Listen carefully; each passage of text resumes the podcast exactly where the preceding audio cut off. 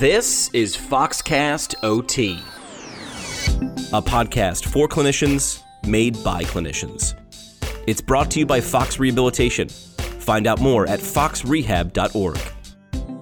Well, uh, let's start like this here on Foxcast. Uh, let's introduce our guests. Sarah Carruthers, uh, introduce yourself. Let everybody know what you uh, get to do with the practice. Hi, Jimmy. Yes, I'm Sarah Carruthers. I'm the Director of Senior Living Partnerships with Fox. I have the pleasure of meeting new senior living partners in existing territories or as we launch into new territories. Um, and then I get to support the relationships we have already in progress with our regional directors. And also on the show today, Barbara Rome. Barbara, welcome. Introduce yourself a little bit. What do you get to do? Hi, Jimmy. I um, am an occupational therapist in Ohio East 1. I've been here for two years now. My Fox anniversary was on June 25th.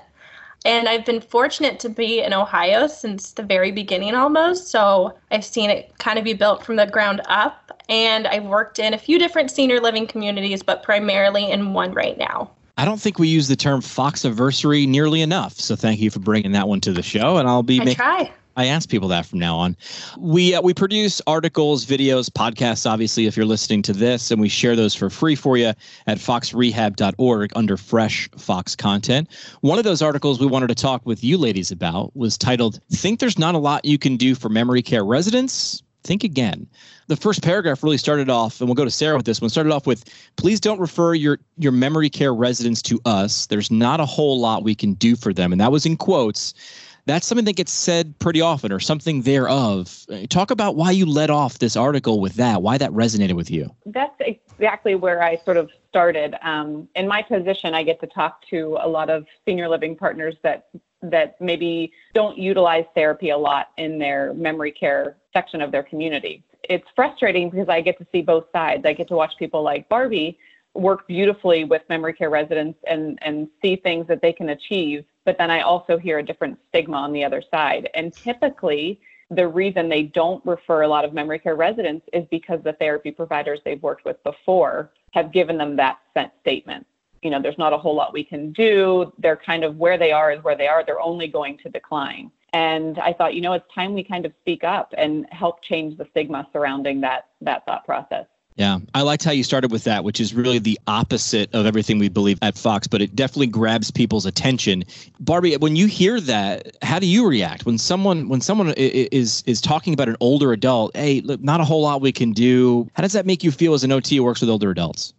It's frustrating, and I've worked about six years in memory care, and I've seen the exact opposite of that sentiment. Persons with dementia can absolutely benefit from therapy. You just have to understand it's a different type of therapy depending on their stage of dementia, different comorbidities they have.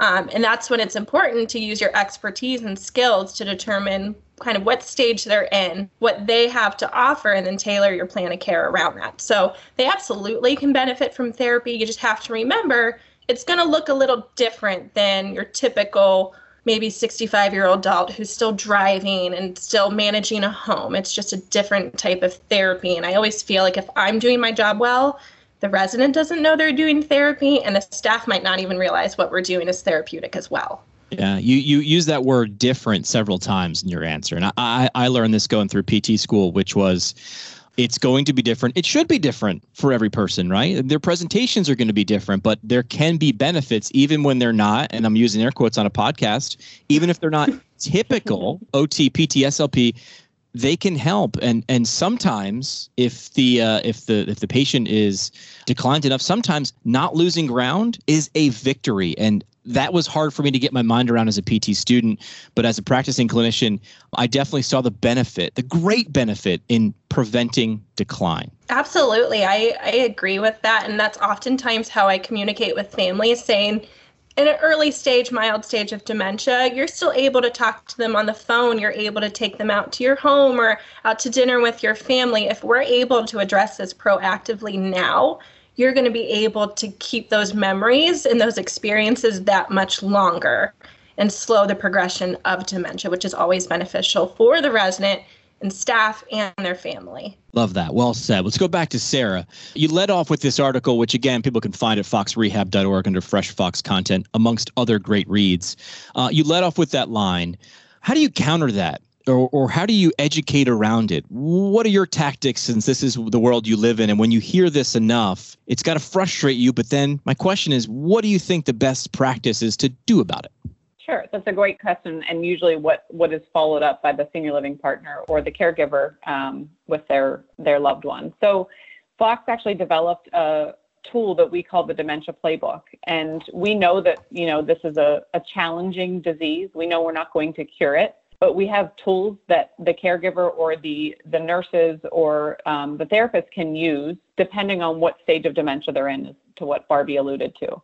So there's three three main categories. It's communication, behaviors, and activities that are addressed. Given the stage of dementia, it helps walk the caregiver through tactics to help make the resident or the patient successful and have a better quality of life through meaningful moments, which turn into meaningful days and meaningful memories for both the families and the caregivers. Yeah, talk about that playbook. You uh, you have a link for it in the article as well. What does that allow people to do? You highlighted the, the three main avenues: communication, behavior, activities. You know, what what are they looking for when you suggest this? When we partner with senior living communities, the dementia playbook is provided for the caregivers and the staff there, and they work hand in hand with our team, physical occupational therapists and the speech language pathologist and they're literally given on-site training through this playbook. It's accessible to them on site and they utilize it for families. There's questionnaires in there, little quizzes to help folks understand the stages of dementia and maybe the frustrations they're feeling with their loved one based on their stage. But yes, it's available through our partnerships with senior living. I love the fact that it's called a playbook because going to what Barbie was just talking about, what typical isn't typical, and a playbook isn't a a straight A to Z way to do it. It's a playbook. All right, when we run into a situation that looks like this, we can go this way or this way. Uh, but when we run into a situation that looks like this, we can go the other way. So it, it's essentially saying that there's not nothing we can do. There's a bunch, but it is specific to the older adult, the stage that they're in, and the individual where they are. Barbie, what are your experiences been in terms of uh, using this with caregivers and patients? I actually have it next to me right now. There you go. Your playbook. You've got to keep it right next to you at all times. I love that. I honestly use it probably every single day, if not at least four or five times a week. I find it helpful for myself as a clinician just to remember certain strategies if I'm experiencing difficulty with a certain patient or maybe tried a few things and I'm feeling a little burnout, referencing that again to see maybe I haven't tried something that I didn't even think about. Um, I often use it a lot as an educational piece for caregivers, though. Um, specifically, when I've created like an ADL tailored plan for a resident on the memory care unit, I print out the applicable applicable pages, so bathing, dressing, grooming, um, kind of highlight what works for them, and then put that in their chart for the staff to reference as needed. That way, after I discharge, there's still that continuity of care and cueing and assistance so that resident can stay at the same level that they were able to achieve with therapy. I think it's great for communication tools as well. Um, some of them seem very simple, but as you can see, sometimes you get burnout a little bit and stress when caring for ones with dementia. So they're just nice tools to remember. This is hard, right? Even you've been doing this for years, and I'm sure therapists out there who are listening right now have been doing this, caring for these individuals for a long time. This is difficult, right? But that's why it's meaningful, and it's that's why it's skilled. That's why it takes skill to do that. The fact that you're still referring to this playbook, even though you've been doing this day in and out for for years, shows that there are alternatives. There are different different options in each situation, but that it's important to keep going back and remembering. Okay, well, I can't do this. I tried. I thought this was going to work, right? On evaluation, I definitely thought I could go this way, but then life happened with that particular patient. Now, you know what? I'm not just going to throw my hands up and say there's nothing I can do, which is the crux of this article that you wrote.